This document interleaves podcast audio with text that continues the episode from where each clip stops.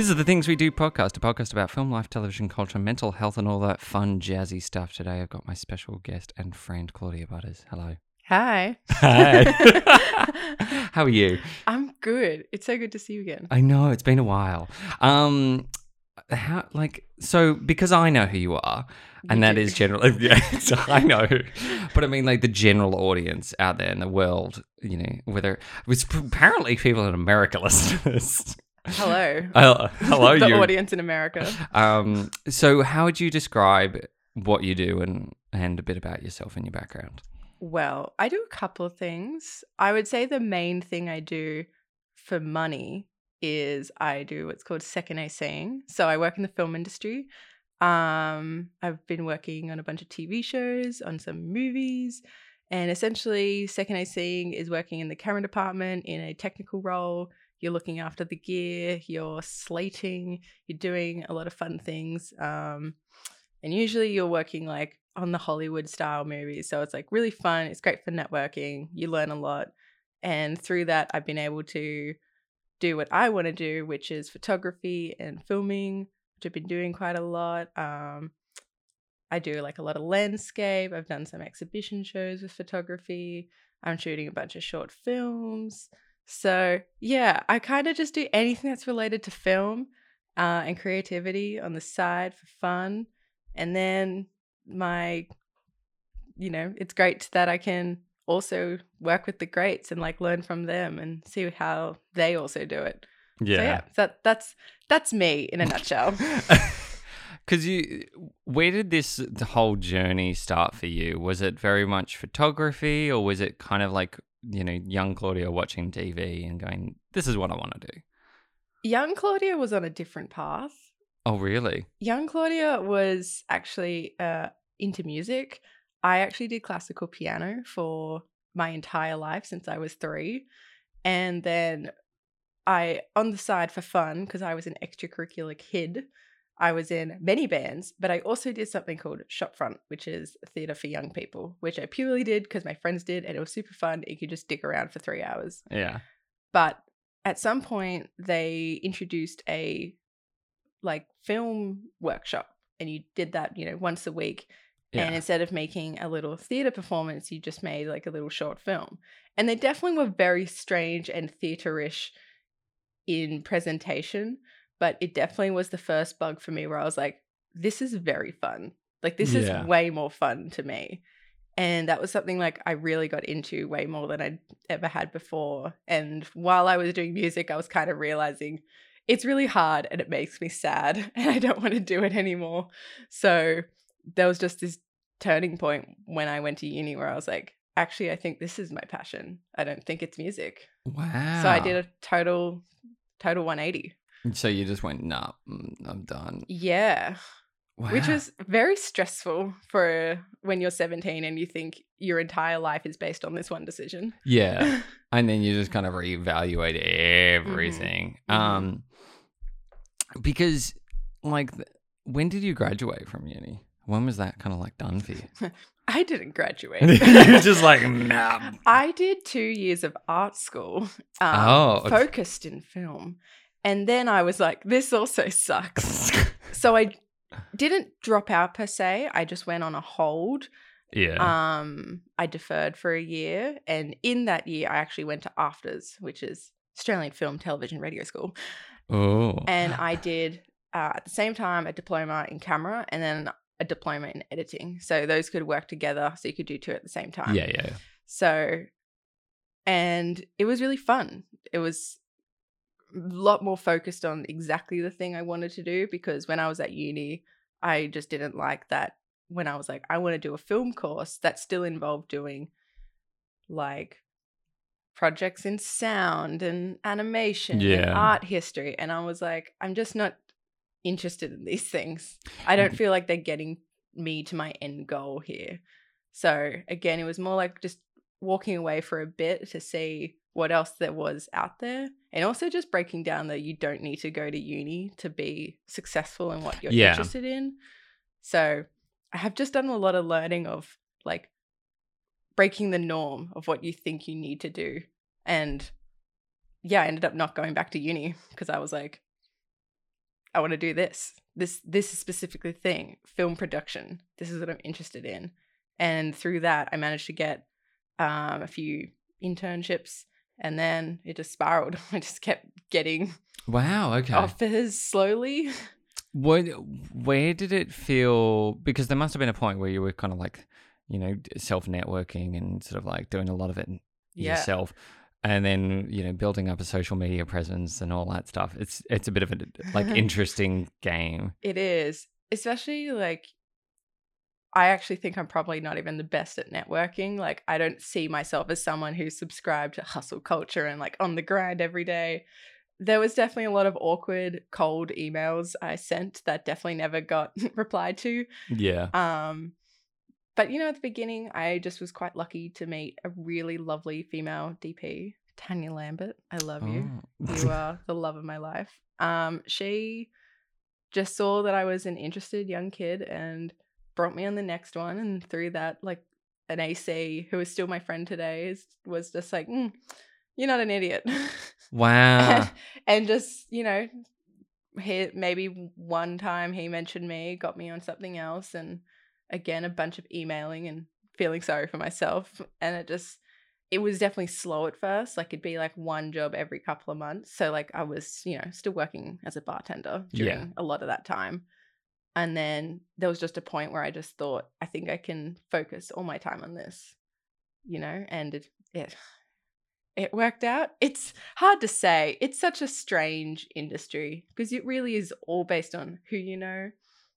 And once you get that in, it's just like making sure you take every opportunity Yeah. like being humble it's not- I, you know yeah. It's a very like um and and something I sort of say to a lot of people and sort of is is it's a very anxiety driven industry because a lot of the time you're everyone who works in this industry a lot of people have you know stresses and worries and whether or not they're good enough and all this Yeah. stuff.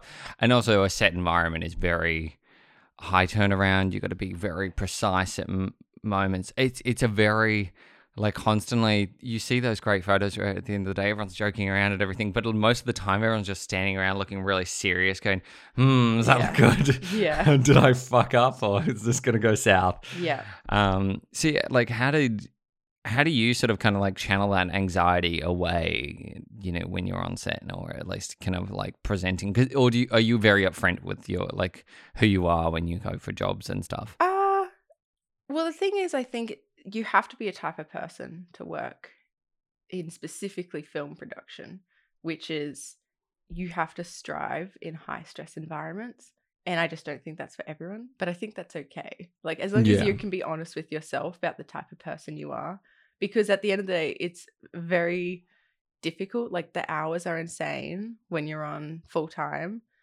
you know like my boyfriend he was he literally signed off on a 75 hour week over four days. Wow. So calculate how many days like how many hours in one day that is. Like the overtime on a 10 hour day which is actually a 10 hour 45 minute day plus picking up vans you know doing pre-calls doing Yeah. post like it's really exhausting eh, physically and mentally. Uh so you do have to be like honest with yourself that you can deal with that.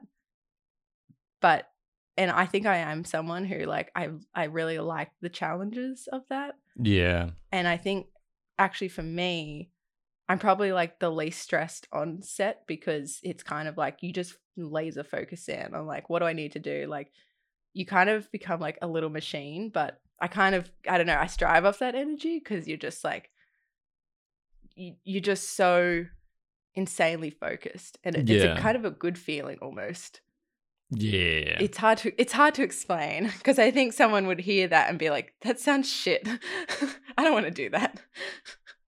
I I think I think so, but it's it's it's not shit at all because it's Yeah. it's yeah, it's kind of one of those things that you know a lot of people don't realize how long the days are, and a lot of the time, it- you know, it's not. And and when we say long days, it's sometimes not even just like running around doing stuff. Sometimes it's just waiting around for light or you know natural light where you're using Yeah. all day. Yeah. Um, prime example is uh, whenever you're using, um, you know, you've got a sunny day, it starts out sunny, then it goes Mhm. cloudy, and then you're just Mhm. gonna go, okay, wait for the clouds to go. Yeah. And Yeah. you just your brain is always thinking about something Yeah. new. So I think a lot of people, when we describe it as an external point, Mm. go, "That's real shit," and it's like Mhm. it's really there's a element of fun to it. It's like you're It putting is. together a puzzle. Yeah. And it's a very bizarre. Well, I think also the main reason why you're so like people do love it, like you have to love your Mm. job, is because if you're working on a movie, everyone is united together to make something that they're happy with. Like you're all putting in that effort to make sure that this thing happens. Like Yeah. even if it's, you know, Disney's next big blockbuster, or whether it's just some micro budget movie Yeah, yeah, I think everyone is always motivated by doing your best to make this happen, you know, and and being together. Like it's like you have a film family, but you get a thousand film families over your lifetime. yeah. And like I love that, you know, connection I get to have with people and with so many different people in so many different places.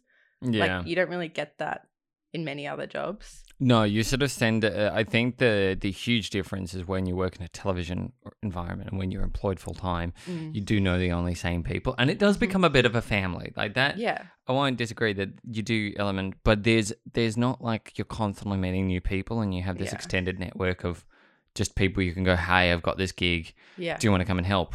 Like Yeah. there's, I think that's the funnest part about sort of being in the freelancing world, or Yeah. you know, sure. is is you're meeting so many different people, Yeah. and um, I think like the other side of the coin. The other side of the coin is you, you know whether or not you're good at networking. It's just freelancing is a it's a cutthroat world as well. It is Yeah. such a cutthroat world, and you, as you say, you were saying like you need to be humble. You need to be kind of like honest Yeah. and and very you know very down to earth.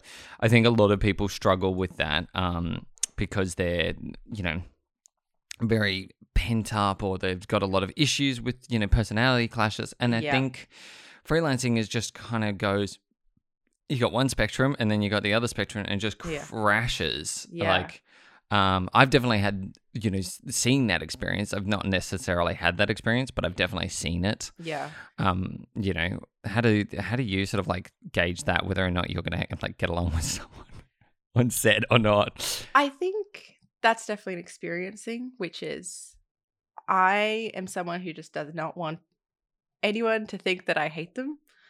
if that is the case, you have to learn to pick your fights. And there are people you could generally be like, you are making my life so difficult. yeah But you know, you just have to be the bigger person because at the end of the day, you're always going to see them. It is a small industry still. And like, it's a very chatty industry. So yeah I feel like it's probably not worth the fight, which is also where people's pride gets in the way because, you know, and it's very personal and sometimes it can feel really difficult, but it's, you know, I think just kind of learning how to manage that kind of juggle between like professional and personal and Mm. not letting things get to you because I think actually the biggest thing is people interpreting things as personal when they're not. Like Yes. that is usually where I find a lot of the conflicts happen when there actually not necessarily isn't any, but it's not as bad as you think. Um, for example, on the last show I just did, I had a trainee and she was lovely, like, and she really excelled. But at the start, you would kind of offer like, "Hey, like, I think it'd be better if you did this. Just make sure you're always checking this. It's really Yeah. important." But at the start, she kind of internalized that as her thinking she was like a failure or that I didn't think highly of her. But we had like a really good chat. Actually, it was like really beneficial for the both of us. And I think it also helped refocus like how she came to work and like what her mindset was. Yeah.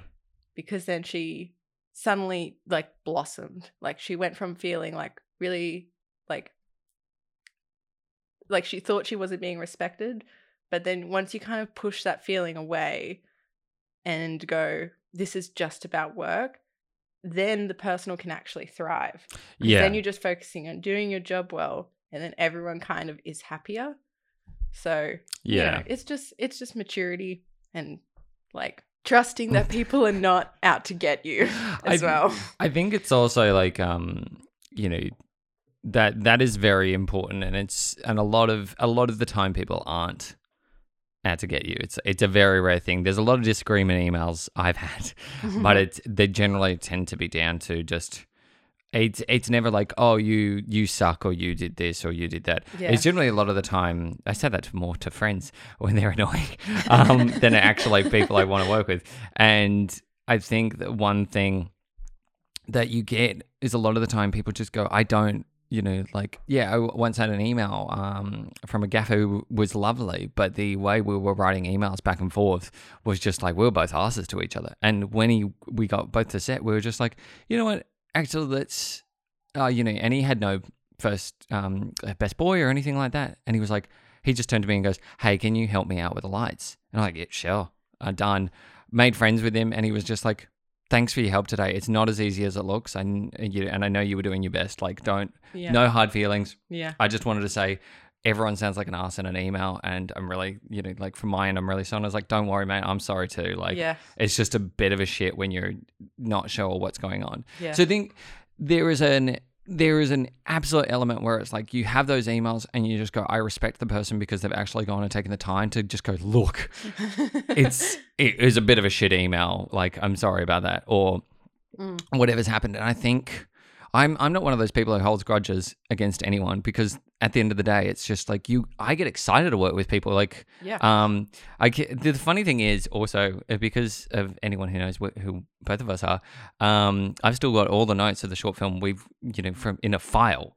Me too. yeah, and I just look for, and I was thinking, I was talking to, you know, it's one of the things that Claudia and I worked insanely hard on, and a lot of the backstory people have heard, but it, it was down to just a lot of stuff in my personal life was going to absolute shit and the panorama. and the panorama and just just it was just I the, the, like it's funny to think about, honestly, just like how many things happened. I know it was it was insane and I think it was just like um uh you know commend um I give you a hundred percent like amazing ability to do for like ignore that problem that was just a rough take um but it was sort of like so much of it was ex- like external and internal to what was going on in my life and also just a lot of stuff that was going on in terms of work and everything and i think it was one of those things that because i've still got all the notes i'm still very proud of what we've made Yeah. so far and it's just it's all been really thought out that i know if we've got all those notes we can pick it up again and just go exactly where we left off I'm very excited when that day comes. yeah, I know. I am so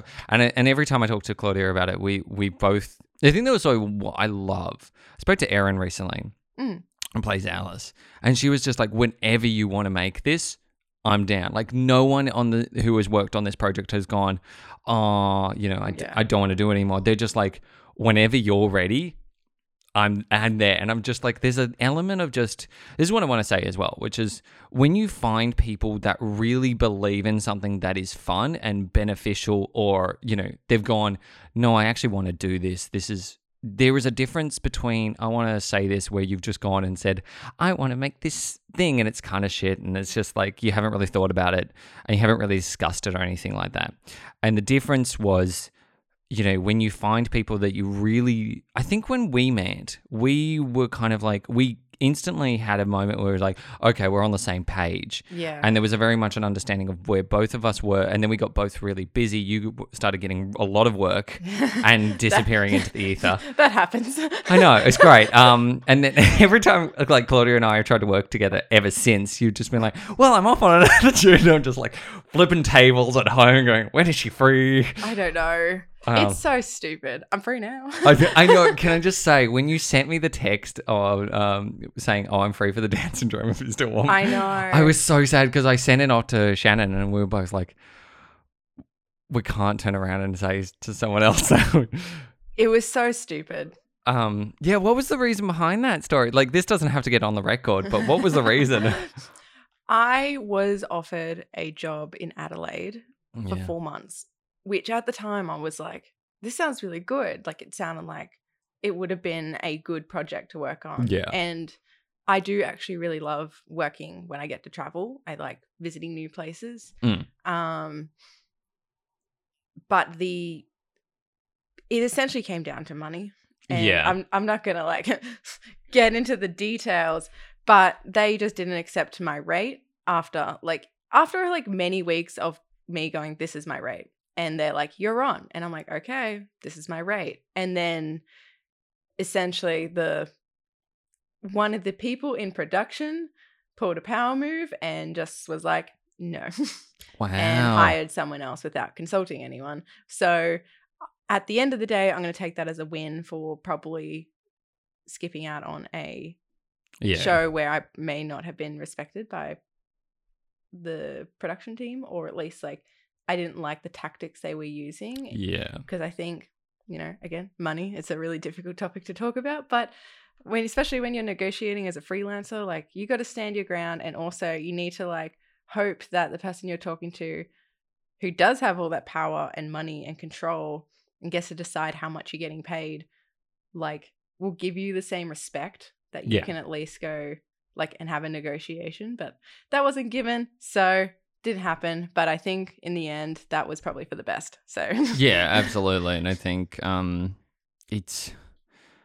I think the one thing I say, and I, I think you'll love what the Down syndrome um, video ends up coming out with, and I can't wait to show you that because it's so Yeah. cute. It's such a cute video. yeah i'm really i'm really sad it didn't work out between us but you know Yeah, but I mean, like the, the the the every time, like there are so many projects that um you know that could happen, and also probably will happen. And it's just like years from now. But I mean, also the one thing I keep saying every time, I think it's like it's always interesting because when you gain more skills, this is the thing I say about skill level as well. Mm. The skills of what I knew back in 2018 to what I know now is very different. And as you say, like, um, you're constantly going, okay, well, how can I change this? And I think that's kind of the exciting thing. You look back at old ideas that you've had and you go, okay, I can do better than what I was thinking at the time. And sometimes it's good to walk away from an idea and let it, like, um, you know, what do you love about, like, when you sort of have your own ideas or you kind of want to make something? How do you, like, see your progression of, like, evolution or new ideas that you think of? i see actually just like my journey is just kind of like it's going to sound really pretentious but i actually just think i've become a little bit more refined in what i'm trying to do over the years because and i'm actually i'll reference like a conversation i had recently um, Yeah. on this movie i was working on this dp who's worked on a lot of big things and i kind of asked him what whether he changed anything after he started seeing the first edits come out like and they're still shooting you know midway through the shoot and he was actually like yeah i see that i probably should have done less and like i think that's actually what i also see as well like once you go and look back at something you're like why did i do that i could have Mm. actually used a little less effort or analyzed less and just let the art speak for itself or you know minimized because you kind of see all the fluff you were doing and you can Yeah. kind of, like and that's like the point of the edit you know you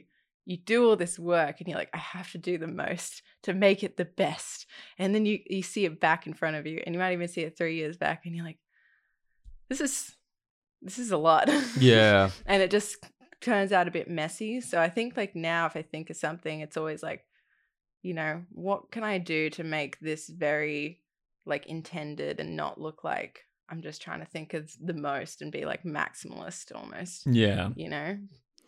I think I don't. I I definitely with your sort of like thought process as well.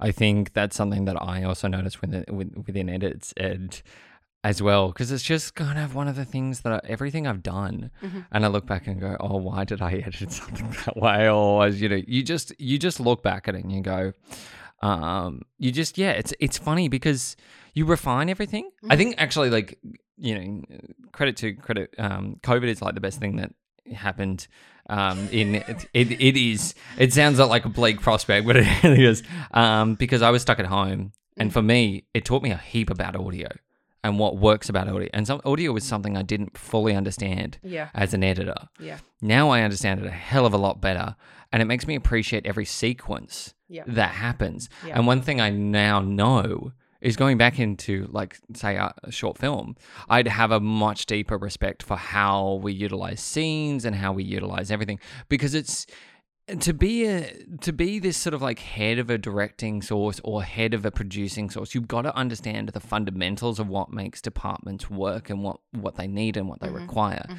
And I think that's this is the thing that I think is very underutilized. A lot of heads don't understand what the individual cogs do, Mm. and that bothers me. Like Mm. say um you know people just go oh i don't know what a you know i don't know what a data wrangler does or i don't know what a like and it's like well they're beneficial to making sure all your files and frames and everything Yeah. like uh, and the metadata is there and then it's the same as oh what's a first ac we can get rid of them or what's a best boy we can get rid of them and it's just like you're cutting costs on things that you actually need Yeah, and you're sure. like, oh, a gaffer, we don't need them. You can just get anyone holding up a light and lighting. It's like, well, no, they're trained. yeah. Um, how do you feel about like when people sort of see that as like a you know a first AC or a second AC when you're doing stuff like that, or even like you know when you're trying to camera operate it? Honestly, uh, when people kind of speak like that, I just think they're actually inexperienced. Yeah, The best people usually know what everyone does on set. And this goes like even there are, you know, DPs who have done really well and they've never assisted. They've just gone straight to DPing. yeah, Um, which is like power to them, but you can definitely tell the difference. Not saying like they're not as good at shooting, but when you're a head of department, you need to know how to manage that department. And if you're not quite sure what those people do, then how can you manage the department? yeah, So that like you can always tell when there are people who have just like gone through the system, they stepped up organically, you know, now they're now they're the boss, but they also know what you're doing. Even when I so I worked on um a TV show coming out soonish called Royal Flying Doctor Service in Broken Hill. I was there for four months, but the DP on that is amazing. Like Yeah. just such a legend in the industry. He's been working like he's in his fifties. He's been working since in it since he was twenty. So he went from an assistant all the way up to a DP now. And he called me out on things like in a really good way. Like he taught me how to second better wow, which is great. Like I genuinely think like that job made me better at my at my job because he was like, I really like it if you do this. Like there should always be someone doing this. Um and you know, it's good. It's good when someone can kind of you know that they're at the top of the game and they've done all that hard work and they've had those years of experience and they can pass down that knowledge to you. So it's like really beneficial. And also, you kind of trust when they tell everyone to do something, even if it might seem a bit like, you know, spur of the moment. You know that they're they've got you, Mm. that they are very aware of what everyone is doing. And I don't think you quite get that with people who haven't, you know, stepped up organically. Um, at least that's what I'm saying. Maybe in like camera and lighting and those Yeah. kind of technical roles. But you know, and again, like even when you're a director, um, wherever you come from, because directors come from many strange places. yeah, they really do. But you know, the best directors have years of experience and they know what everyone does. Like, like there's a lot of fresh directors who I really appreciate who come up and they're like, "What are you doing? Like, tell me what's going on." And Yeah. they're they're trying to like learn from everyone as well, which I think also just shows like a lot of humility. Like, it's kind of nice when they're attempting to to see how it all works. They're not just being stuck in their little actor bubble because then Yeah. I don't think you're willing to learn as much. So, yeah, as far as like people who think that everyone is unnecessary, silly. Don't I- like them. Don't I- respect them. I think it's like yeah, there's a there's an element of as you say with directors and everyone just coming from very different um various spots. But yeah, there's kind of like also I feel like the problem the industry also creates, especially the independent world, is everyone feels like they need to be like multiple roles and they need to be like this, that, and the other. Mhm. And that's a detriment to, to points because you don't do the full job like that you could be doing. Yeah. So a lot of the time when um you know and jobs get this is why I'm very anti combining jobs and doing this stuff because you, things get missed. Yeah. Things sure. get massively missed. Yeah. And I worked with a first AD recently who is one of my favorite people now in in the whole world. she is amazing. And she taught me things that I didn't know. And I respect her instantly for it because she was just like, "Have you thought of this? Have you thought of this? Have you thought of this?" And and I was like, "Oh no, I've thought of none of these things." And she was like, "Well, here's the list of information that you need." And I was like, "Oh my god, thank you! Yeah. Just let me pile this into like reading and researching."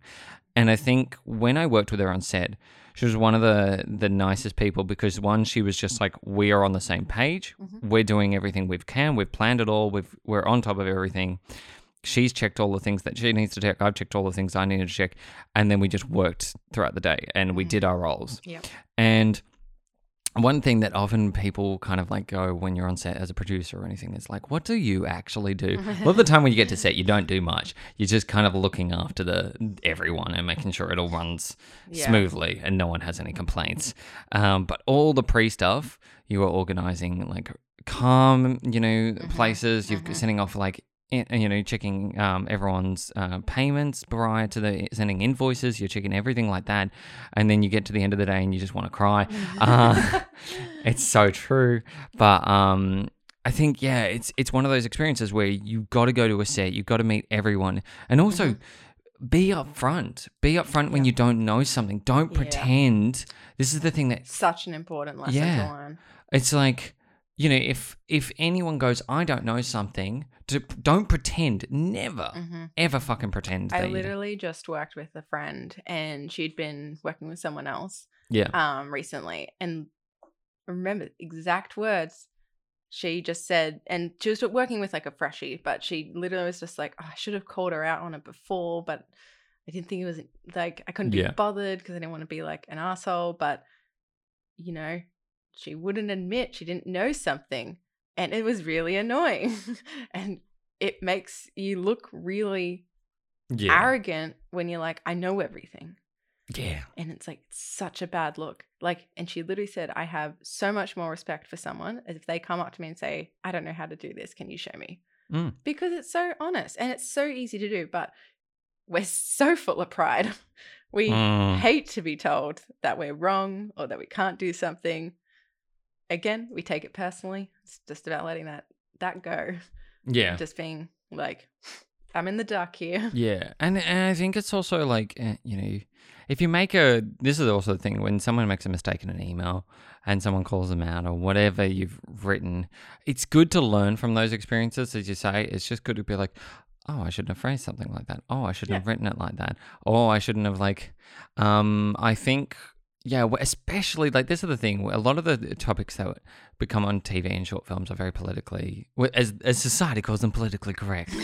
um, I think they're just politically charged. Um, which I think nowadays, because you know, got so many topics about you know identities and what what matters, and there's so many varying opinions out there in the world, and a lot of the people. This is the divide. There's a really interesting divide in the industry Yep. where some people are very for um, you know, identities and where you sit on like, you know, wherever in the sexuality spectrum or, you know, uh, it's interesting that people in the industry are also very like bigoted and and very close-minded because I've met them.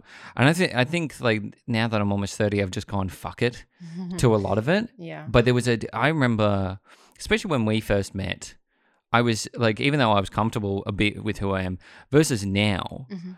very different Yeah. like I dress exactly how I want I don't give a flying fuck about what anyone thinks but there was a definite element of um I think I'd just come out when I met you and it was like a few months after I'd sort of like come out or at least a year and that was a very kind of like uh I don't want everyone to know about this. I don't want everyone to be comfortable with this conversation yeah. and be in a society where it was like the film industry because it was hard enough being like anyone in this industry let alone anyone of um you know who is uh, either identifying in the queer um, community Yeah. or like yeah like how have you found that because i know you talk about that as a fair amount in your socials I have so many opinions. I could talk about this for a long time. i mean And like, I'm a straight white girl, you Yeah. know, I'm and I find there's also still there's a lot of pushback on women that I don't think people recognize. Like yeah they say camera has 50-50 representation and I'm like 50-50 for like white girls, yeah uh, you know, it, and we're still mostly assistants. yes In terms of operators and DPs, It's not 50 50. No. So, what are your metrics of equality? You know, and I actually had something recently where I was working with someone and, like, you know, it was first time working with them. And after a while, they were like, I'm actually non binary. I was like, okay, like, Yeah. what? And I kind of was a little sad because I didn't really know. Like, you know, I'm also just like a little lackey in the in the system. I'm not making the big decisions, but there's nothing really for people to feel comfortable with. One saying like, "Hey, I prefer they them pronouns," Yeah. for example, and no no one is going to like I don't know, there isn't really like that being made normal yet. Yeah. And you need that to come from the top. You need people in the top to be like, hey, everyone, like, does everyone want to introduce themselves with their preferred pronouns? Plus, there actually are a bunch of pretty bigoted people, you know, Yeah. around. And I don't think that's like just the film industry. It's like just in all walks of life. Like, it's actually to a lot of older people, I think it's still quite a very new, weird thing that they're not really on board with. And yeah. I think they preferred to not be known as someone who uses they them pronouns Mm. um because they didn't want to deal with someone like invalidating them or having a go at them or like demanding they tell them why they thought that way because that's Yeah. probably what would have happened Yeah. or people still wouldn't have used the correct pronouns so they were just like i'm okay with this situation i'm like you shouldn't be that's actually really not okay yeah. but that's just what like i don't know what the solution is and i spoke to a few people and you know it's like there isn't really one and it's just Mm. kind of sad that that's the that's what we're looking at right now Yeah, I think it's also like um I think one of the things that I sort of I remember when um we were sort of chatting is like every time I sort of I know a lot of I grew up with a lot of girls, female friends, and I remember like they were all interested in tech or a lot of the things that I prefer is like, you know, working with um, female DPs and all that stuff. And just because I want to change that industry kind of like standpoint of who's in charge and what kind of like equality. But I remember I hate that feeling that you have to tick boxes. Yeah. And it just, but there is an element of it to make the society change. yeah You have to kind of like weirdly and uncomfortably tick these boxes. yeah Um, you do and it's i don't even know if it's the best solution yeah. And there's a part of me, and I've actually spoken to other, you know, fellow ladies about this, where sometimes you find out you are someone who's been there because you've ticked the box. Yeah. And it's, I hate that feeling. Like, I hate it when I'm like, my face is used to promote like gender equality on, yeah. on Instagram posts by, you know, groups that are have been male dominated and still promote like like kind of crappy ideas of of the world and it's like I'm not here to be your your mouthpiece to prove that you're not Yeah. actually sexist like and especially when they're like oh we got to hire more women. You're a woman.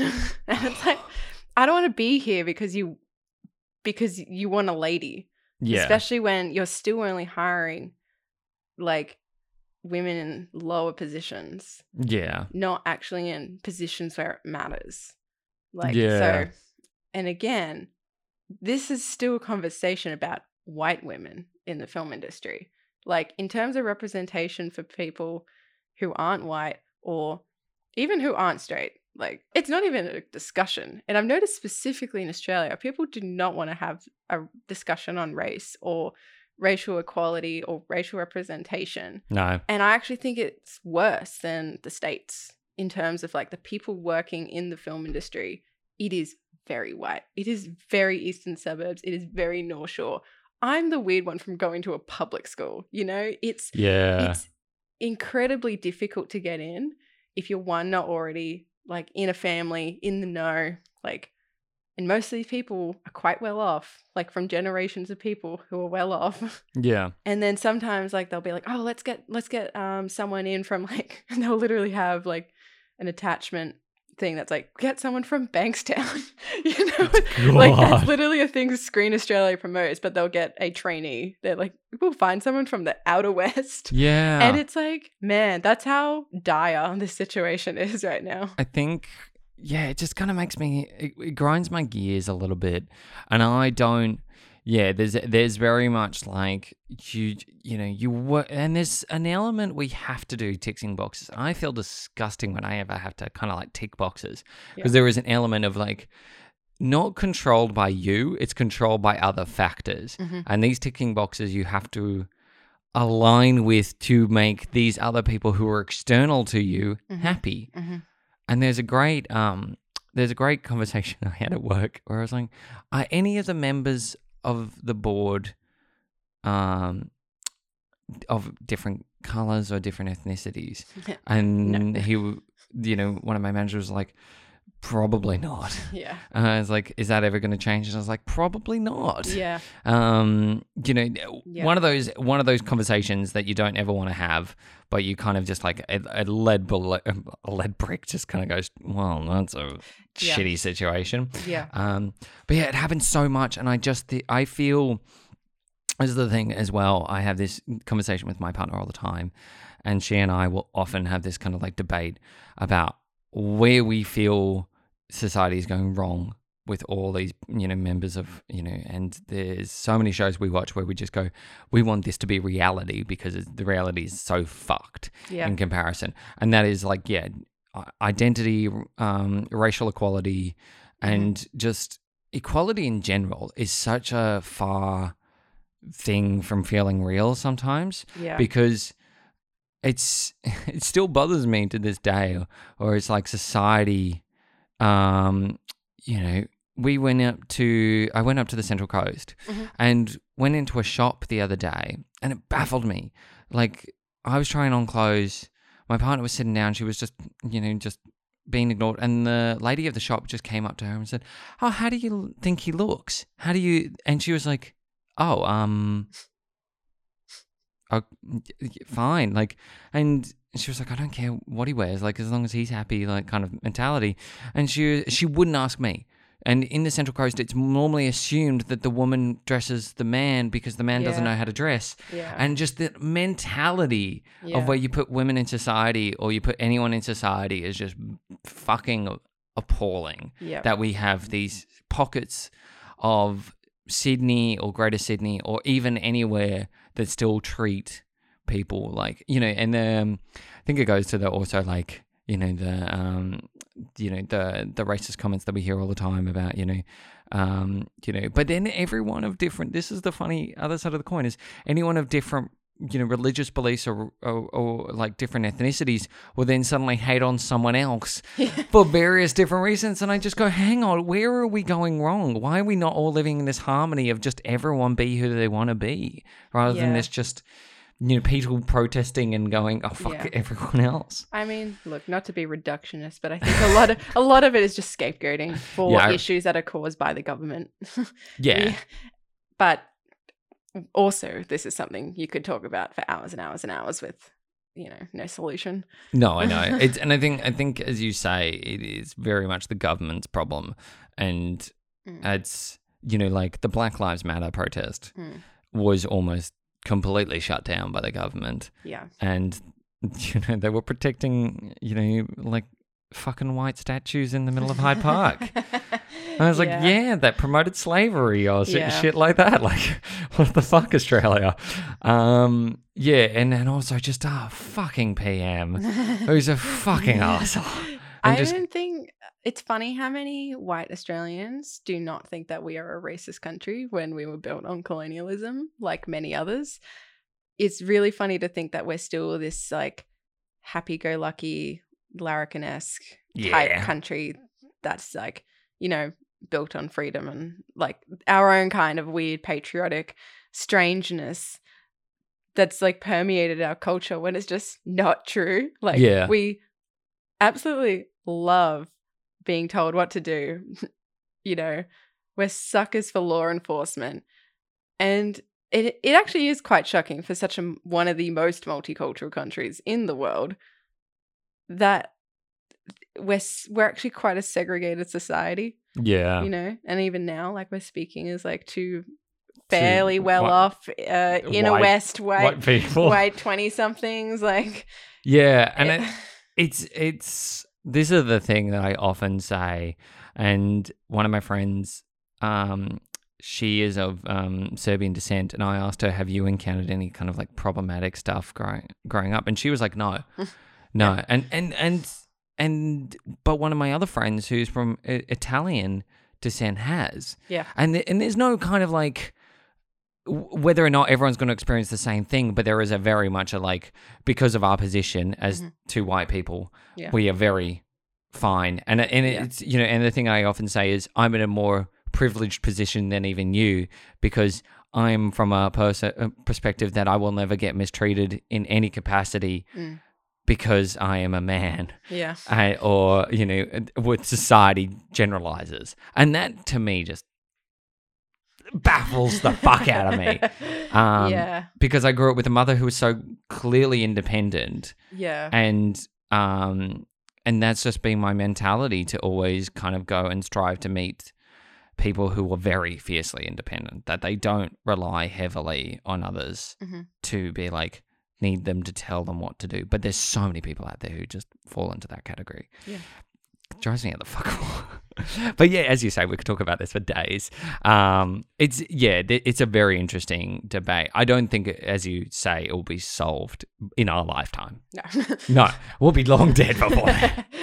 um, but no, I think is that something you also want to like over the course of your career change in the industry? Is that something you want a trajectory change, like how people are treated? For sure. Absolutely. I think about it now. Like what I think everyone needs to go, what can I do to make the workplace safer for Yeah. people?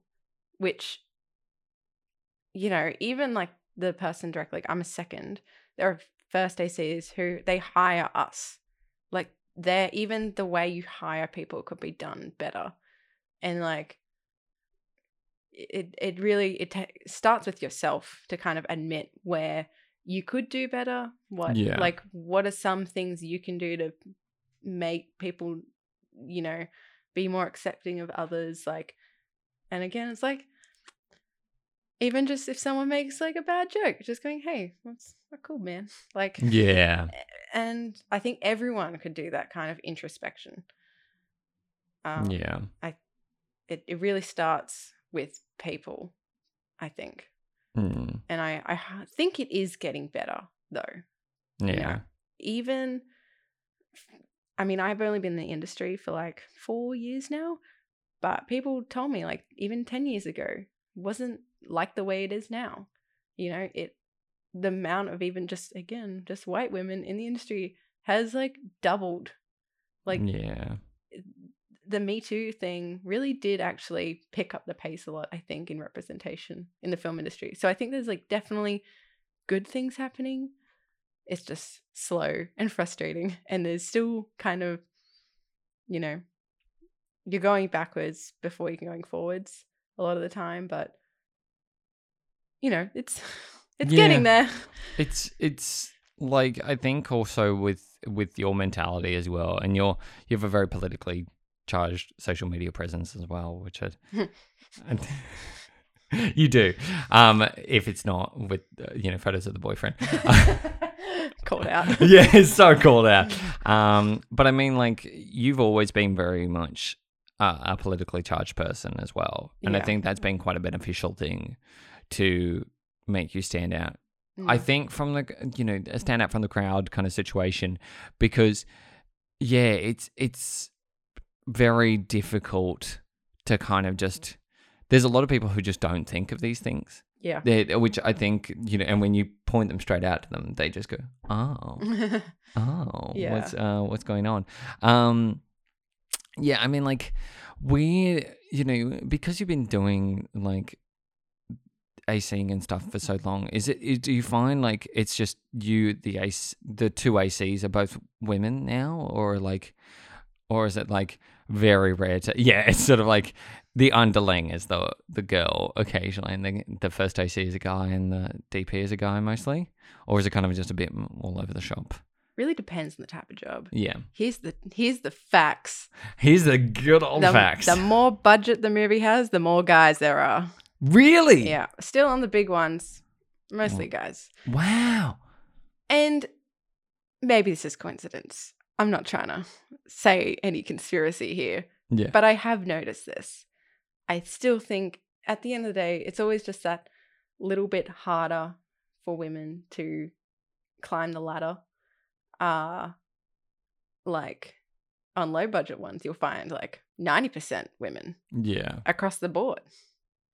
And then suddenly you get to the blockbusters and it goes back to all the guys. And you're like, hmm, wonder why this is happening. So again, it's like a bit of a a money gap going on Mm. that you know, intentionally or unintentionally, I think it's still there. So, but you know, I mean, one of the people who hires me the most is a is a woman. She's great. I work with her quite a bit, but then you kind of get to commercial world, and I'm like the only girl for the most part, and they still will be hiring mostly guys, which are a very type of surfer type breed of Yeah. person. You know, it's and this is where like that personal kind of comes in because you're hiring your friends for the most part. And like not that in isolation, it's not necessarily bad that a guy wants to hang out with his his fellow guy. like, Mm. you know, I have more female friends than guy friends. Like that's not inherently bad. But when you bring that into your hiring practices, and so that I talked about before, that's when that problem starts because you just have a bunch of like a group of friends who are all guys, all hiring each other in almost like monopolizing a market. Yeah. But they're not necessarily like doing anything inherently bad Yeah. it's just something that has happened because they're not thinking i'm at a job that requires me to go i need to make sure my hiring practices are inclusive Yeah. they're just having a really nice time with their pals I know, and and then at the end of the day is also like, um, you know, when you're on a set where you don't know everyone Mhm. or you know some people, it's it's. I prefer those environments better, Mhm. especially with like, um, you know, it it is a little bit of a, a jarring experience to you know come into a film set, but like the boy.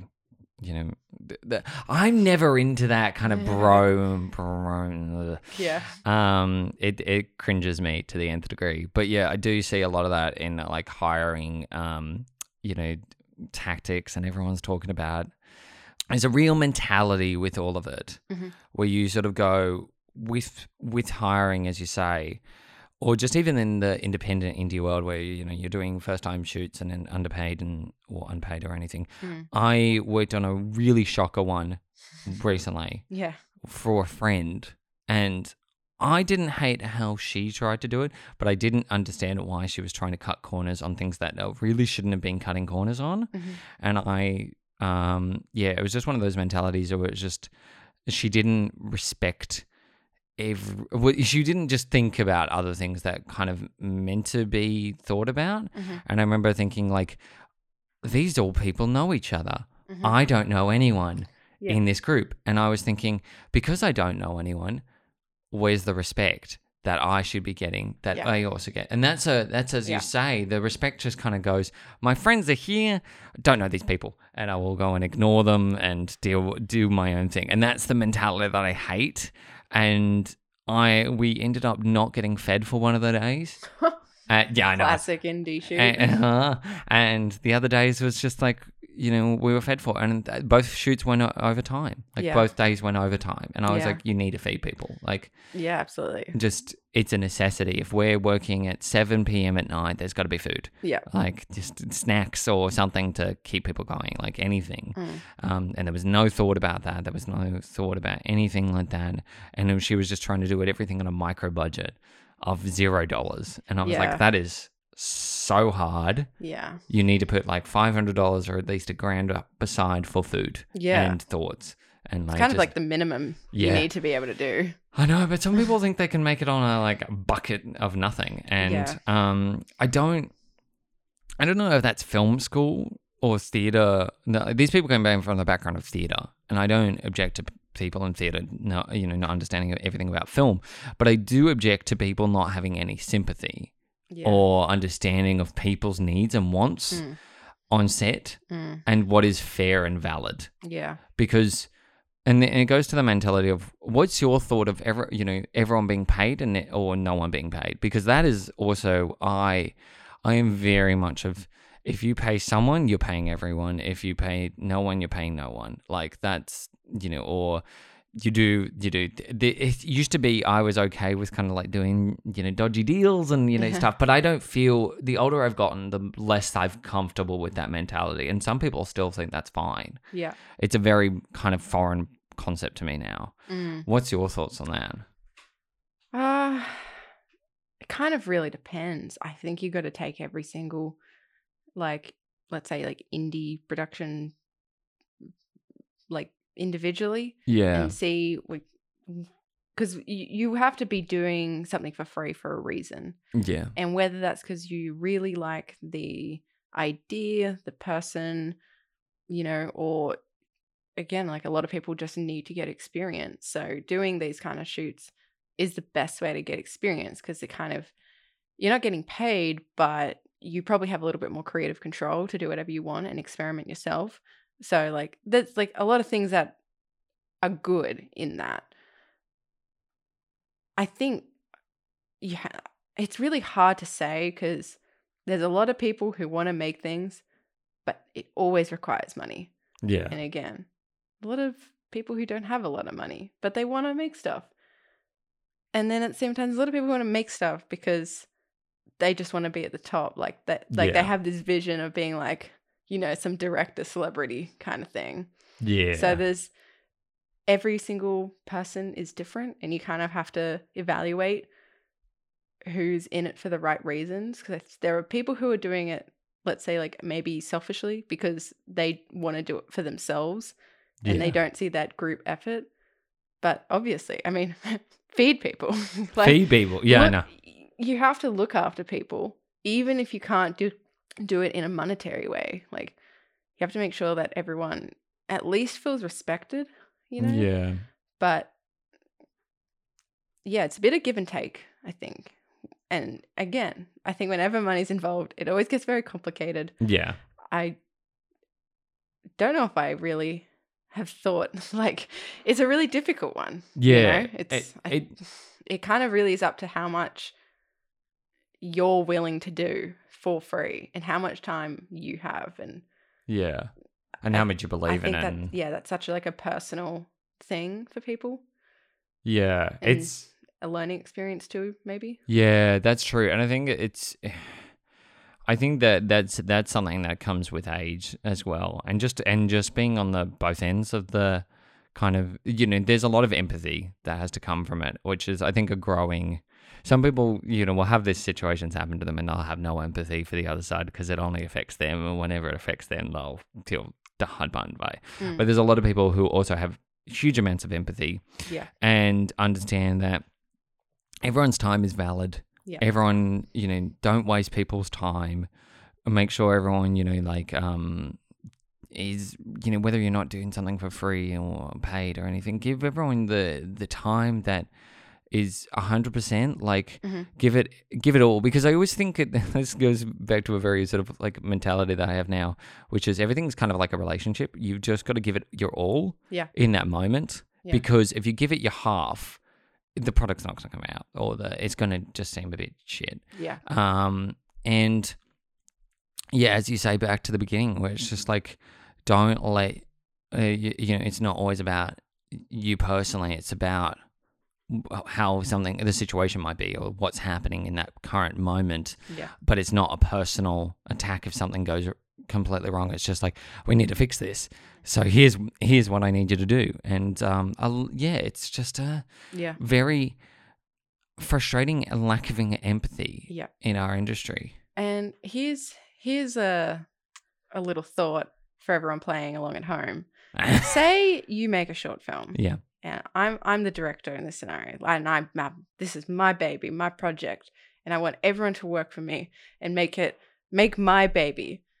Also, I hate everyone and I'm rude to everyone, and I oh. don't pay people and I don't give them food, but I want everyone to work really hard to make my baby. yeah. Now, for example, say this project of mine, after this very awful experience I made for people, does really well.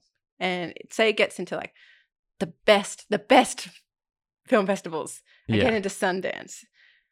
Now, suddenly I've got some clout and I come back. But you know what? Everyone has gone around and going, I hate that person. Don't work for them. They suck. They made my life hell. They Yeah. were you've just made an enemy of the people you could have potentially hired back. Plus, they've now spoken to every single person in the industry and badmouthed you. So you can't, you can just have to be careful of the way you're treating people because at the end of the day, small industry, everyone talks. You have Yeah. to look after others. You have to treat people with people with respect because that comes back to you and people will remember that. Yeah.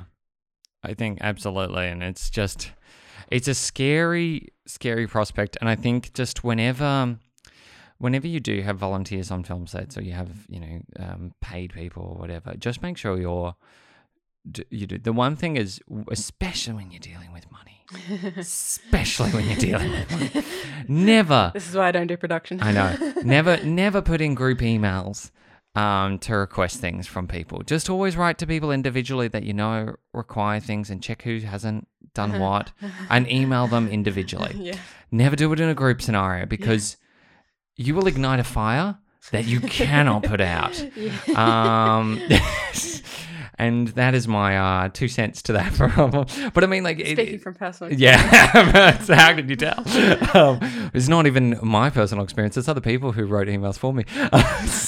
Like Jesus, um, and I think that has become from a lot of like early days Mm. of when I've done that, Mm. and now being in you know almost the other end where I take everything I write in emails very seriously, and um, and you know, yeah, vent to your friends about shit that you don't want to say in front of like professional environments. You know, just because sometimes it's just good to vent about a shitty For situation. sure. And see, that's the other thing. I think if everyone wants to vent and whinge and bitch, which is your right. And you know what? This is why it's important to have friends who are not in the industry. Yeah, Best thing you can do. Don't be friends with industry people. I mean, be friends with Well, industry people, but you but know, you know, have friends outside of the fucking industry. yeah, like don't create a little circle. Like one of my best friends, she is, um, she's never been in the industry. Mhm. Um, I've known her for like eleven years now, and every time I talk to her about a problem, she's just like, "Dear God, I'm so don't know what." Yeah. It's like I know I just need to vent about this stupid situation that I've got.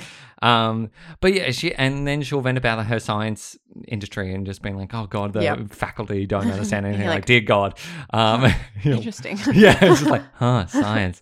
Um, but yeah, I just think you've got to have that, as you say, you you got to have people outside of this industry because it just feels like you get into this brain gremlin style of just Mhm. hatred. yeah. Um, and I'm, I think it's also, I'm not a, I'm not a not positive person. I like being positive. So when I'm surrounded by negativity, I just want to cry. It's just it's so depressing and having like had so much negative um energy from a lot of people like a few years back yeah. it's just something like i'm very much like nah if you're gonna be negative it has to be constructive Yeah. it can't be just wow wow wow woe is me but i am privileged position yeah. of power it's Yeah. like no it has to be concise why are you complaining and i think the problem I find is personalities don't like discussions. A lot of the people, as we go back to, a lot of people don't like being told they're wrong, and that is something that Yeah. um, it always comes down to pride. it does, and I like. I think um, uh, you know, it's just it's just a frustrating like little you know hole of just the industry being like, oh, I don't want to be wrong, and I don't want to be like ever, um, you know, whatever. But I I think how do you is it how many friends do you have like who aren't part of this industry that you would you know that I'd actually say the majority of my friends are not in the industry. That's good. It's great. um yeah, like the main my main close friends, none of them are in the industry. Wow. It's really nice. Yeah. but uh, you know, I'm my boyfriend. yeah, so I had you're- He's in the industry, which is actually there's a, a lot of discussions whether you should date in the industry. Currently, it's worked out really well for me, and it's like it's the one person I bitch to about everyone. you would never hear those conversations, but it's like that it has been fine. I can definitely see though, like it can and has been bad for others because again, you just got to see those people. But maybe, you know, that's Mm. just life. Sometimes you have awkward encounters, but I don't know. It's like kind of funny, and this is gonna sound really mean. I realize, but there was someone who like they're older than me by like you know fifteen years, Yeah. um, and we're definitely like like friends, and we definitely work together, and I like seeing them and talking to them. But there was a point where I was like, I think I'm okay that I just have like colleagues who are friends, and I don't think it needs to be more than that. You don't have to be best friends with everyone, you know. Yeah. And I think it's important to establish that boundary because Yeah. if someone is employing you and also wants to hang out with you, you know, like I think that can muddy the waters sometimes. Yeah. Um, and again, this is a this is an industry with no HR. I think it's important to go, okay, like, what is this friendship like going to do if something bad happens? Like, you kind of have to be careful a little bit. I mean, there's absolutely people in the industry that I hang out with, like heaps, and I talk to heaps. Like, literally tonight, I'm going to go out with like you know someone in the industry. We'll probably have a great time and talk and stuff yeah. but you know it's there's there's still a lot of people who are just like these are people who employ you Yeah. so like It comes up. there's always going to be that like line where you can't be like i can't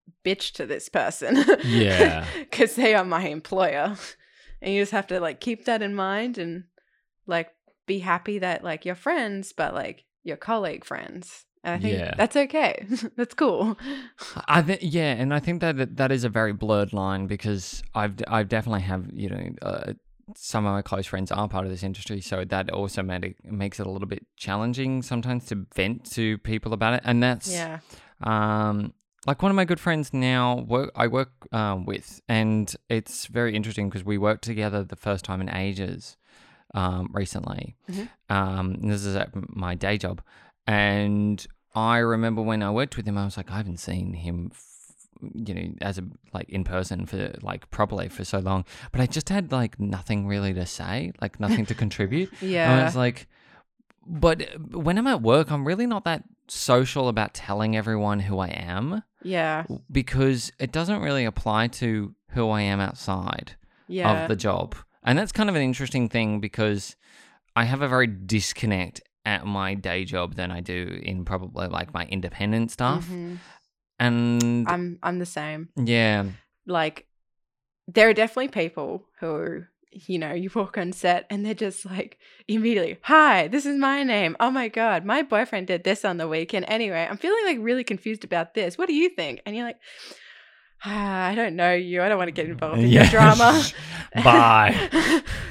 um and like again, nothing wrong with that type of person. They're just really extroverted and friendly. Yeah. but it's like I don't want anyone to know anything about me. it's like it's so funny. Like there are people who I literally would be like, yeah, we're like the really close friends. We only talk about film industry things. Like Yeah. there's someone who I just talk about like just stupid camera stuff. And if you listen to us, you know, in our in our conversation, you'd probably have no idea what we were talking about because we're just like, yeah, what about this spigot? Yeah, this one's really cool too. Oh, have you looked at that like new brand on B and H? Like, it's like the nerdiest conversation ever. it's just so stupid, but you know, it's like it's a different kind of friendship, and Oh, yeah. I love that. I love being like camera stuff. yeah. Like, oh, the setting in this new update sucks. oh my god. like, All imagine is you I'm a talking about tech nerd. Girls can be tech nerds. Yeah, girls can be. I'm, oh, I'm just automatically thinking of like you just talking about firmware updates and then something just being like, mm, have you got the 4.2.0? And it's like, Jesus, okay. Literally this week. Have you seen uh, the ARRI LF update, the version 7? Oh my god. Jesus. Finally fixed that bug. It was so annoying. Yeah. Oh man, I've, I I literally spent a week like looking up tech stuff, and I was like, "Oh, no one else is gonna find this interesting except for me and like two other people. Yeah. Um, but it's it's true because like Yeah, there's there, there are so many conversations that I'm like, why would you even give two shits about? and then like also like I I I tell my partner everything, but there's a Yeah. lot of things that she just goes, this goes over my head because I don't do this job. And I'm like, fair enough. Like, See, this is when it's like you're dating someone in the industry and they'll be like, this happened on set. And you're like, oh, no way. Tell me everything. And it's just this like I think, but spiral. I think it's like um, you know, my partner she works in she works at the ABC, so she does she is part of the industry, but it's sort of Yeah. like in a very different field than Yeah. your your boyfriend who is like uh, Almost the same thing. Yeah, I know. So it's kind of like you. we're, we're both technicians. so just feeding off that is just like, dear God. yeah. Um, but yeah, like I, I'm sort of quite glad that I'm in separate departments to mine. Yeah. She and I can just chat and be like, okay, we can disconnect when we watch like TV and not think about work. Oh, I have definitely watched like we will be watching a show together and we're both at the same time like CGI looked weird on that one. and we'll literally the same time be like interesting lens like the things we notice to at like our brains are just wired exactly the same it's so scary sometimes just when you're watching media and the things we pick up and like you just know that none of our friends would notice and it's just like oh my god we have film rot like our brains are rotting yeah. This is Jesus Christ. or the amount of times we've watched something like we we love watching like high fantasy shows and high high science fiction shows which Mhm. always have like a lot of um you know CGI and big like action Oh, pieces. Yeah. and then you you watch and like that was so cool. Yeah that was great. That would have been a shit show to film. Oh that would have sucked. That would have taken so long. Yeah. we both are just talking about how they would have filmed something and how much it would have sucked if we were in that position Lord, eh, that's like that's like me every time I watch a watch a like, um a TV show and I look at transitions and I just go, dear God, what did they do? Like, how many takes was that? How? Okay, well, that's when they went from ha- like steady cam to a full jib. That's Yeah. the cut between. yeah, Like, we'll be like, was that a crane yeah, or a Ronin? yeah, and it's like, oh my god.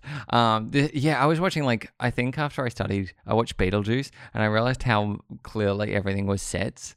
I was like, oh no, this just ruins my experience of films. Because when you only see one side of the room, and you're like, well, there's no other side of the room Yeah. because that's just all the camera crew and lighting crew, everyone just standing looking, and there's like about ten people on set, and just one guy smoking yeah, a cigar yeah. and just going.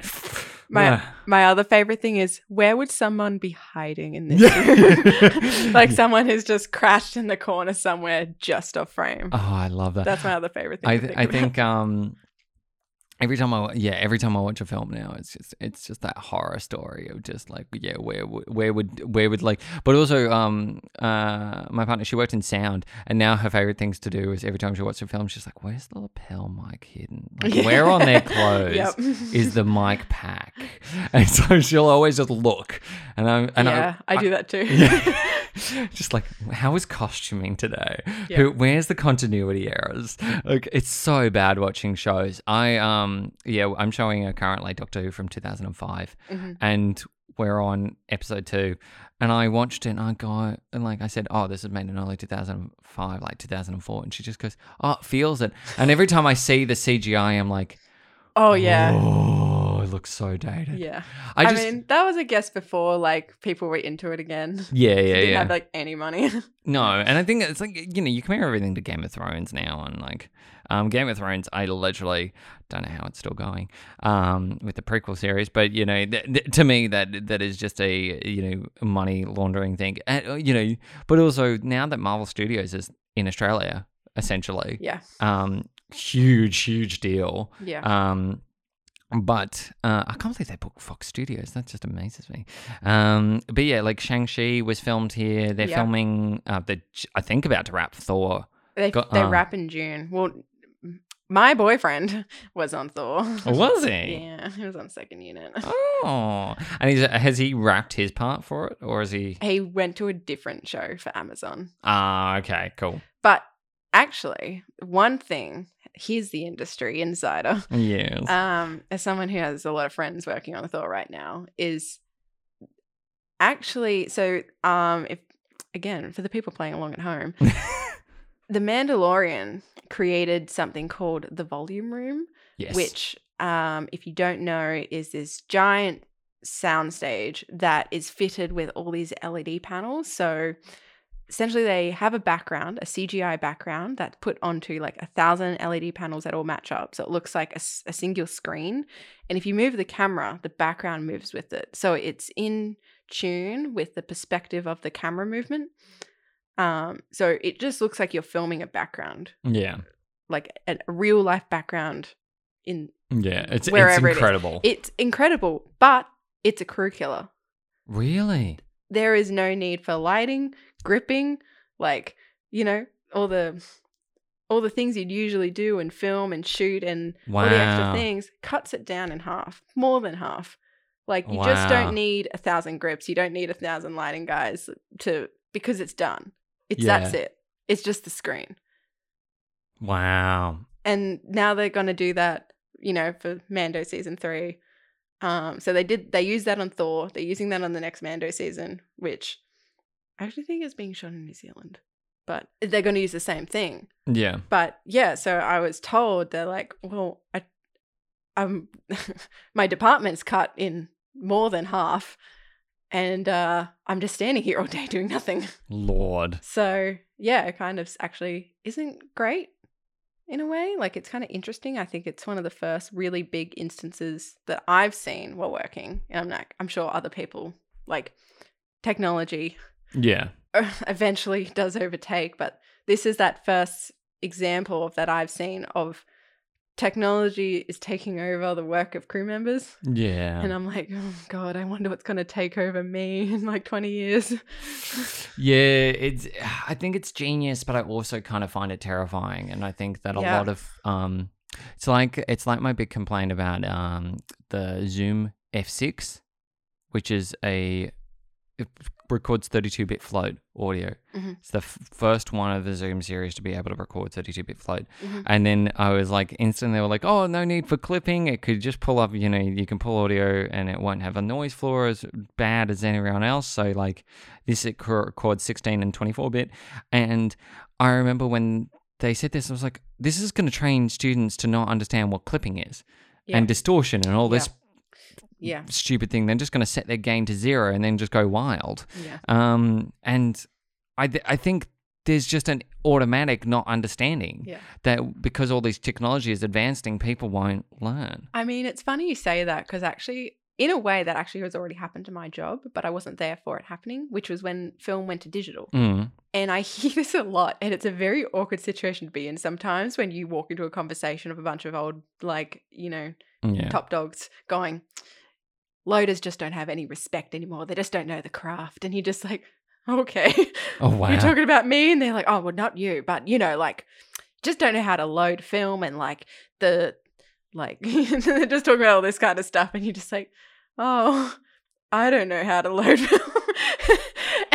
because the job, the role of a second AC has actually changed really drastically. Yeah. And even the focus pull is like, the second AC's main role for a really long time was loading film yeah. because you it was such a labor intensive job but like that would be the majority of your job. And say you only had like 5 or 10 minutes and you it, it's not like it comes up with a little screen that says you got 8 minutes left on the card. It's you have a stopwatch and you are counting how much film is being exposed. Like it was a hard job and you had to like take it out and like you had to swap everything out in the dark room like you're doing it pitch black like it was all hand movements because you couldn't take the exposed film. Yeah, yeah, yeah. like you had to do it in the pitch black so nothing got exposed when you put it into a canister. You know?